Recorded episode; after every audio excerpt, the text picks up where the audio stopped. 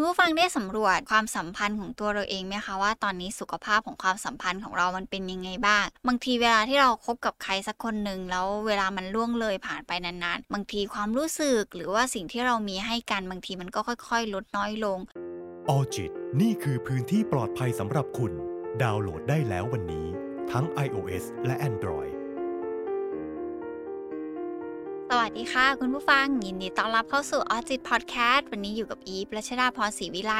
นักจิตวิทยาคลินิกค่ะ คุณผู้ฟังได้สำรวจความสัมพันธ์ของตัวเราเองไหมคะว่าตอนนี้สุขภาพของความสัมพันธ์ของเรามันเป็นยังไงบ้าง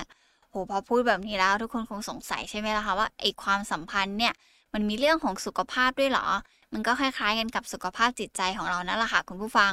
บางทีเวลาที่เราคบกับใครสักคนหนึ่งแล้วเวลามันล่วงเลยผ่านไปนานๆ บางทีความรู้สึกหรือว่าสิ่งที่เรามีให้กันบางทีมันก็ค่อย ๆ ลดน้อยลง หรือบางคนเนี่ยมันบั่นทอนกันมากๆ จนมันเหลือแค่ความทรงจำที่ไม่ค่อยดีต่อกัน วันนี้ค่ะตัวอิบเองก็เลยอยากจะมาชวนสำรวจ แล้วก็ชวนคุยกันในเรื่องนี้ เกี่ยวกับการที่แบบเออ ถ้าเกิดสมมติว่าเราเริ่มรู้สึกแบบนั้นจริง ๆ เรามีสัญญาณเตือนอะไรบ้างไหมที่จะทำให้คู่รักของเราเนี่ยเริ่มสังเกตเห็นแล้วก็ดูแลกันก่อนที่จะไปถึงกับคำว่าชีวิตคู่มันไม่มีความสุขเอาเสียเลย ซึ่งหลาย ๆ คนที่ใช้เวลาในการคบกันหรือว่าดูแลกันมาเนี่ยเขาก็คงไม่ได้อยากจะเลิกกันหรือไม่ได้มองว่ามันคือชีวิตคู่ที่สร้างกันมาแล้วจะต้องแบบไปมองเห็นในจุดสิ้นสุดตรงนั้นเนาะละก็ค่อนข้างเชื่อว่าหลาย ๆ คู่เนี่ยอยากจะพัฒนาความสัมพันธ์ของตัวเองให้มันดี ดีไปเรื่อย ๆ หรือยังคงดีอยู่ในรูปแบบที่เรารู้สึกว่าเราพึงพอใจแบบนั้น ซึ่งสิ่งที่จะมาเล่าเนี่ย ยิ่อยากจะให้คุณผู้ฟังโฟกัสที่ตัวเราเองมากกว่านะว่า จริง ๆ แล้วในในตัวเราณตอนนี้ อารมณ์ความรู้สึกความคิดของเราที่มีต่ออีกฝ่ายหนึ่งเนี่ยเป็นยังไงบ้าง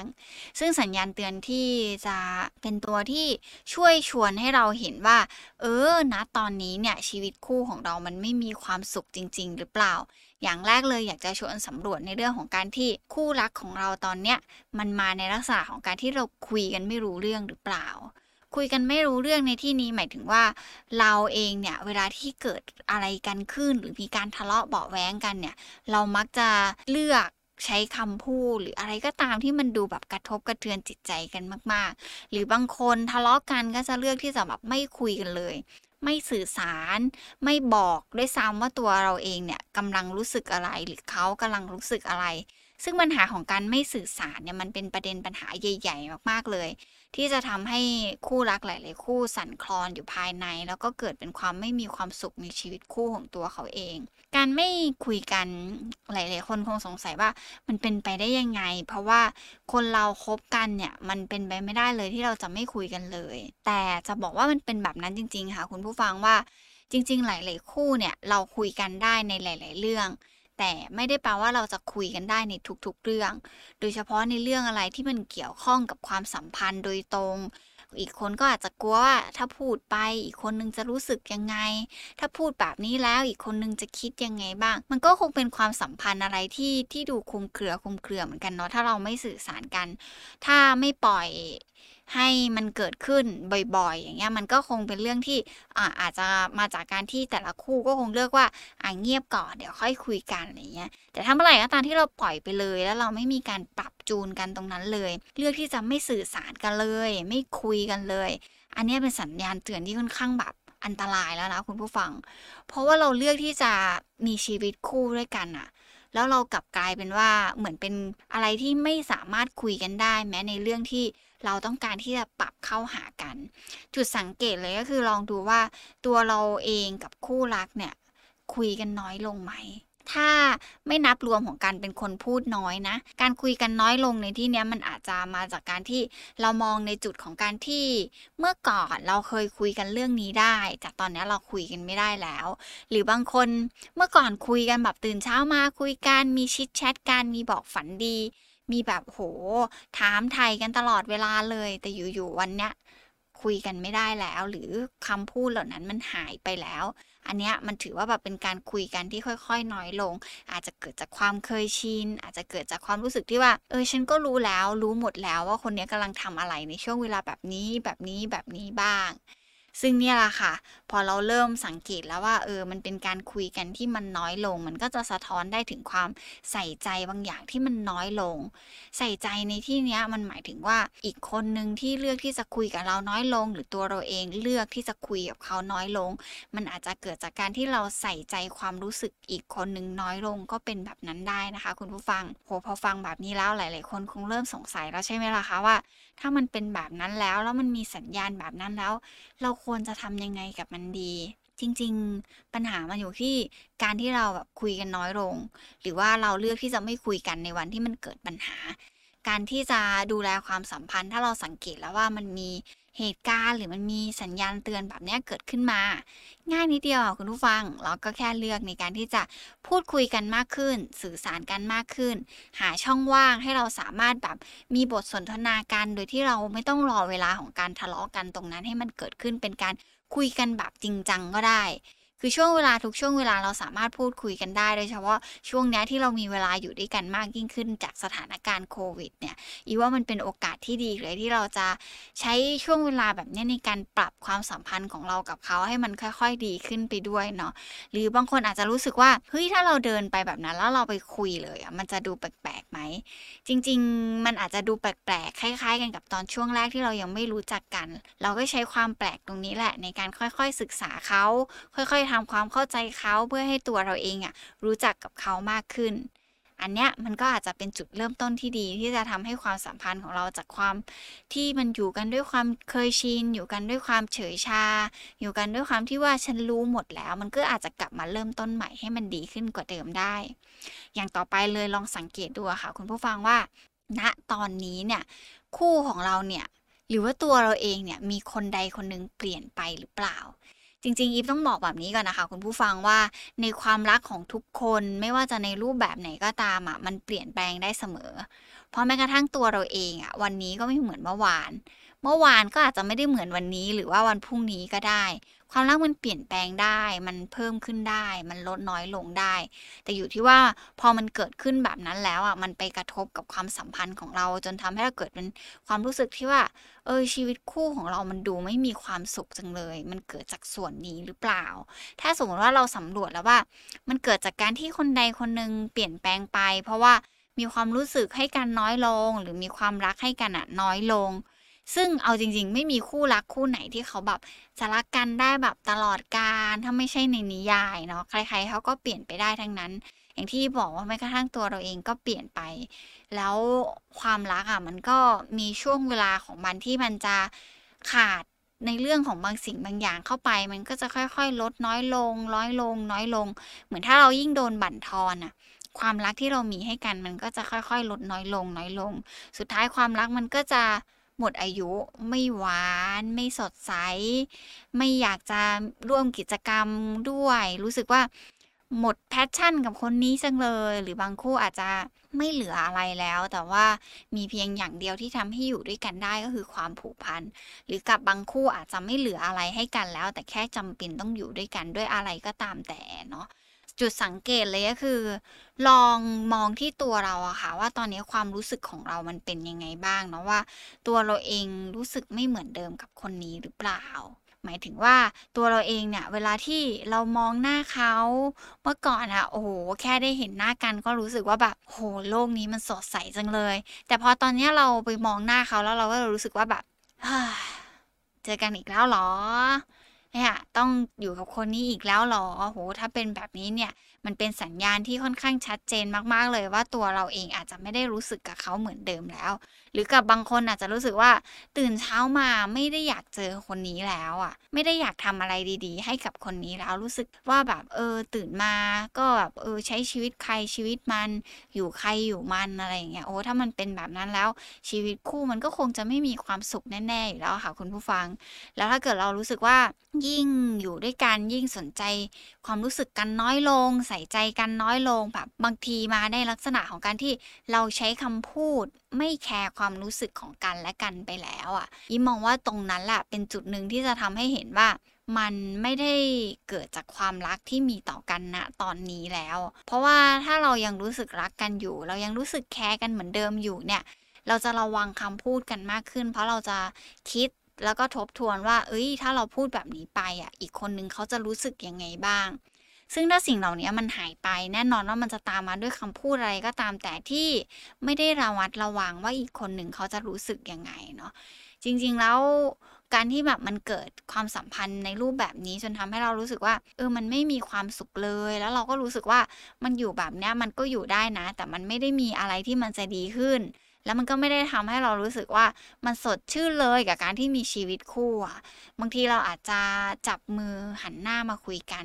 ทำความเข้าใจกันใหม่ว่ามันเกิดอะไรขึ้น แล้วอีกคนนึงเนี่ยเขาสังเกตเห็นไหมว่า ตัวเขาเองเขาก็เปลี่ยนไปหรือเขาอะรู้ตัวหรือเปล่าว่าตัวเราเองอะเปลี่ยนไปหรือมันอาจจะเกิดแบบนี้ก็ได้นะคะ คุณผู้ฟังว่าต่างคนน่ะ ต่างคิดว่าอีขออนุญาตใช้คำว่าคิดว่านะคะ อาจจะคิดว่าคนนี้เปลี่ยน เขาก็เลยรู้สึกว่า เออไม่รู้จะจัดการยังไงดี เขาก็เลยอะเปลี่ยนไปด้วย มันก็เลยกลายเป็นว่าต่างคนต่างเปลี่ยน ต่างคนต่างไม่คุยกัน ต่างคนต่างไม่รู้ว่ามันเกิดอะไรขึ้นจากความคุมเครือตรงเนี้ยแล้วก็แค่จับมือกันมาคุยกันว่าเฮ้ยเนี่ยชีวิตคู่มันคือเรื่องอะไรที่มันจะจะต้องคุยกันนะ มันจะต้องสื่อสารกันว่ามันเกิดอะไรขึ้น แล้วยิ่งถ้ามันหมดสีสันไปแบบมันเป็นปัญหาที่หลาย ๆ คนแบบ รู้สึกว่าเออมันไม่ happy จากการที่เคยทำอะไรให้กันแล้วมันไม่ได้รับกลับมาแล้ว หรือบางคนอาจจะเกิดในลักษณะของเป็นลักษณะของความกลัวตามมาว่า เออถ้าทำอันนี้ไปแล้วมันจะได้รับ feedback กลับมายังไงบ้างหรือเปล่าเนี่ยเพราะฉะนั้นถ้าเราสังเกตตัวเองแบบนี้แล้วเนี่ยลองจับมือกันหันหน้ามาคุยกันว่ามันเกิดอะไรขึ้นหรือเปล่า แล้วเรายังดีอยู่ไหมที่จะไปต่อกันในรูปแบบนี้ ซึ่งสัญญาณเตือนตรงเนี้ยมันจะเป็นตัวหนึ่งที่บ่งบอกเนาะว่า ความรักของเราที่มันไม่มีความสุขหรือชีวิตคู่ที่เราอยู่ด้วยกันตอนนี้มันไม่มีความสุขมัน มันอาจจะเกิดจาก2อสาอย่างที่อิฟได้เล่าไปเมื่อสักครู่นี้ แล้วก็มีอีกอย่างหนึ่งที่ที่สามารถลองทบทวนได้ก็คือในเรื่องของทัศนคติแล้วก็มุมมองต่อการใช้ชีวิตของเรากับเขาอะ่ะ บางทีเหมือนถ้าอะไรที่มันต่างกันมาก ๆ มันรู้สึกว่าไปกันได้ นะ แต่มันไปกันได้ยากจังเลยอย่างเงี้ยมันก็มันก็เป็นอะไรที่ทำให้หลาย ๆ ครั้งมันอยู่กันด้วย ด้วยทิฐิของตัวเองบางทีแบบอยู่กันด้วยแบบ การไม่ยอมกันและกัน จากการที่มองว่าฉันก็มีความคิดแบบนี้ เธอก็มีความคิดแบบนี้ ทีเนี้ยต่างคนต่างคิด ไม่มีใครฟังใครเลยเนี่ย ชีวิตคู่ของเราก็ไม่มีความสุขได้เหมือนกันนะคะ คุณผู้ฟังและความแตกต่างตรงนี้แหละมันสังเกตแล้วมันจับ ต้องได้ง่ายมากๆ แล้วเราก็ก็เหมือนเวลาที่มันเกิดขึ้นอะ เราจะรู้ตัวอยู่แล้วว่าเรากับเขาต่างกันหรือเปล่า ถ้ามันเป็นแบบนั้นจริง ๆ อะ เราอาจจะต้องยอมรับในความต่างตรงนั้นเนาะถ้าเรารู้สึกว่าความแตกต่างมันมาเป็นประเด็นที่ทำให้ชีวิตคู่ของเราเนี่ย ไม่มีความสุขเลย รู้สึกว่าไม่ happy เลยกับการมีคนนี้แล้วอยู่กันด้วยความแตกต่าง เพราะว่าหลาย ๆ คู่ที่เขาอยู่ด้วยกันอะเขาก็ก็อยู่กันด้วยความต่าง แต่เขาก็ ค่อยๆ แบบอยู่ด้วยกันได้ด้วยความเข้าใจ จากความต่างตรงนั้นแหละ แต่เขาสร้างมันมาเป็นความเข้าใจว่าอ๋อโอเค คนนี้เป็นแบบนี้ คนนี้เป็นแบบนี้ ทีนี้พอเราอยู่กันด้วยความเข้าใจ มันจะไม่ต้องใช้ความอดทนในการใช้ชีวิตคู่ร่วมกัน เพราะจริง ๆ หลาย ๆ คู่อะอยู่กันด้วยความอดทนเนาะอดทน เพราะว่าความอดทนมันอยู่ได้นาน แต่ถ้าเมื่อไหร่ก็ตามที่เราอดทนมากๆ มันเหนื่อยอะคุณผู้ฟัง มันเหนื่อย มันหมดแรง มันไม่มีความสุข มันรู้สึกว่าชีวิตเนี้ยมันไม่ happy แล้วอะความอดทนนั้นมันก็จะค่อย ๆ ลดลง ลดลงลดลง แล้วบางทีมันก็หมดไป บางคู่ตามมาด้วย พฤติกรรมรุนแรงในครอบครัว หรือบางคู่ตามมาด้วยแบบ การทะเลาะกันที่แบบเออเรื่องเล็ก ๆ น้อยๆตามมาก็มี เราเข้าใจเขาแล้วยอมรับในความแตกต่างตรงนั้น เพื่อทำให้เรากับเขาสามารถไปต่อกันได้เนาะถ้าเกิดสมมติว่าเรารู้สึกว่า มันต่างกันมากๆ แล้วไม่สามารถที่จะยอมรับและเข้าใจกันได้ อีมองว่าอันนั้นก็อาจจะเป็นสิ่งหนึ่งที่เราอาจจะต้องเอามาทบทวนกับตัวเองว่า มันใช่ตัวเราแล้วหรือยังนะตอนนี้ ซึ่งสิ่งเหล่านี้เนี่ยไม่มีใครรู้ได้ แล้วก็ไม่มีใครตอบได้ชัดเจนเท่าคุณผู้ฟังแล้วล่ะค่ะว่า จริง ๆ แล้วตอนเนี้ยเราเป็นยังไงกันแน่ อีกอันนึงที่อีมองว่าเป็นสัญญาณเตือนได้เหมือนกันก็คือในเรื่องของจุดมุ่งหมายในชีวิต คือพอเราเริ่มเติบโตขึ้นมาในระดับหนึ่งอะเราจะเริ่มมีจุดมุ่งหมายในชีวิต หรือมีเป้าหมายในการใช้ชีวิตที่ค่อยๆ เปลี่ยนไปตามอายุ แล้วก็ตามการเวลาของเราไปเรื่อยๆ เนี้พอเวลามันเดินทางมาเรื่อยๆเรื่อยๆเรื่อยๆบางทีมันก็อาจจะมาถึงจุดเปลี่ยนของชีวิตที่ว่าแบบ เออตอนนี้เราแบบเป้าหมายมันเปลี่ยน เวลาเปลี่ยนช่วงเขาเรียกว่าช่วงวัยของเราก็เปลี่ยน อะไรแบบเนี้ยถ้ามันเข้ามาเป็นปัจจัยหนึ่งมันก็ทำให้หลาย ๆ ครั้งความ มีความสุขในชีวิตคู่หรือการใช้ชีวิตร่วมกันอะไรอย่างเงี้ยมันก็จะเปลี่ยนตามไปด้วย แต่ในขณะที่อีกคนนึงเขาอาจจะยังไม่ได้รู้สึกว่ามันจำเป็นในเรื่องของการทำตามเป้าหมายในชีวิตเออพอแบบนี้แล้วแบบ โอ้เหมือนแบบโกนไปคนละทางแล้วอะคุณผู้ฟัง แล้วถ้ามันไปคนละทางแบบนี้แล้วเนี่ย แน่นอนว่ามันก็จะส่งผลกระทบแน่นอน ว่าอีกคนนึงอะ ยังไม่ได้พร้อมที่จะไปตามเป้า แต่อีกคนนึงรู้สึกว่ามันต้องพุ่งชนแล้วอะ เออด้วยวัยด้วยอะไรก็ตามแต่พอเราโตขึ้นมาเราก็เราก็มีการพัฒนาตรงนั้นตามมาด้วย คือจุดมุ่งหมายบางทีมันอาจจะหมายถึงว่า เป้าหมายในการทำงานเนาะเป้าหมายในการแบบ ดูแลครอบครัวหรือแม้กระทั่งเป้าหมายในการใช้ชีวิตคู่ร่วมกันอะไรอย่างเงี้ยแม้กระทั่งการมีลูกหรืออะไรเงี้ยมันเป็นตัวแปรสำคัญมาก ๆ เลยที่พอมันเข้ามาแล้ว แล้วมันไม่ไปในทิศทางเดียวกัน มันก็เกิดเป็นความไม่มีความสุขในชีวิตคู่ได้เหมือนกัน ทีนี้เวลาที่เรารู้สึกว่า เอออีกคนนึงไปแล้ว แต่อีกคนนึงไม่ไปด้วยเงี้ยมันก็เหมือนกันแบบฉุดกระชากลากดึงกันไปอะต่างคนก็จะต่างเหนื่อย ต่างคนก็จะต่างรู้สึกว่าอีกคนนึงแบบเออไม่ยอมแบบทำความเข้าใจกันโอ้มันก็กลายเป็นการทะเลาะกันใหญ่ขึ้นไป แล้วแบบนี้ชีวิตคู่เราจะมีความสุขได้ยังไงล่ะใช่ไหมคะคุณผู้ฟังทีนี้ถ้าเกิดเรารู้สึกแล้วว่า เอ้ยสัญญาณเตือนเหล่านี้มันกำลังเกิดขึ้นกับชีวิตคู่เราจริง ๆ แล้วเราจะไปต่อกับตัวเองได้ยังไงบ้าง หรือ อืมเรามองว่าความสัมพันธ์ครั้งนี้เรายังเรายังอยากไปต่อกับเขาแล้วเราก็รู้สึกว่าอยากทำมันให้ดีที่สุด ถ้าเรารู้แล้วว่าสิ่งเหล่านี้มันคือสิ่งที่มันเข้ามาทำให้ชีวิตคู่เราไม่มีความสุข อย่างแรกเลยอะค่ะอยากจะชวนมองกลับไปในวันแรกเลย วันแรกเลยที่เรารู้จักกับเขา วันแรกเลยที่เรารู้สึกว่า เอ้ยเนี่ยแหละ คนนี้แหละที่เราจะเลือกมาเป็นแฟนอะ อนนั้นเราเลือกเขามาด้วยข้อดีอะไรบ้าง มองย้อนกลับไป มองหาข้อดีที่เราเคยนึกถึงเขาได้เมื่อก่อนว่าแบบ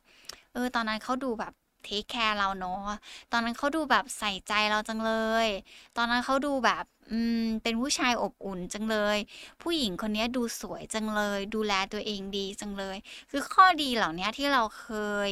ใช้มาเป็น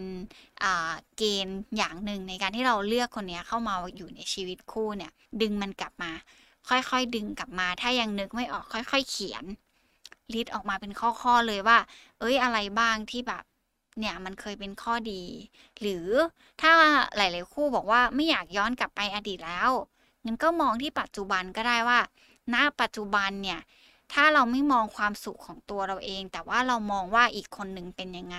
เขามีข้อดีอะไรบ้างที่ทำให้เรายังอยู่ตรงนี้ แม้เราไม่มีความสุขก็ตาม เขียนออกมาเลย เอาให้ชัดๆเลย เอาแบบเป็นข้อๆเลยว่าหนึ่งอะไรสองอะไร